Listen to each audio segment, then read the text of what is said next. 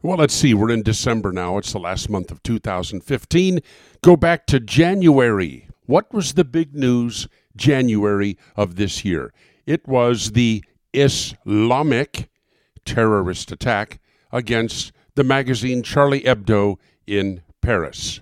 You remember that one? That's the one that John Kerry said had legitimacy, and then, oh, well, maybe we'll just call it a rational attack our Secretary of State, giving somewhat of a pass to the Islamic terrorist mass shootings January of this year.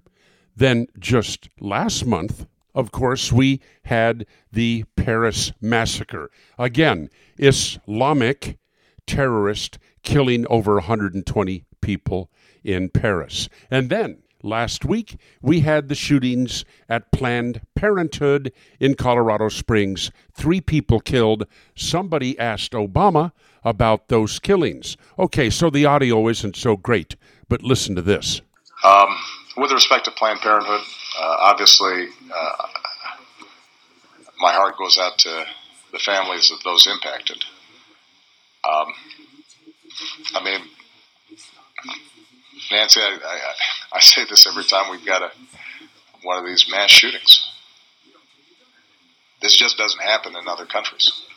This just doesn't happen in other countries. Paris, January, Charlie Hebdo. Paris, last month, 120 killed. And Obama tells us these shootings just don't happen in other countries. Amazing. In the Solomon Brothers studio, still in Atlanta, this is Neal Boortz.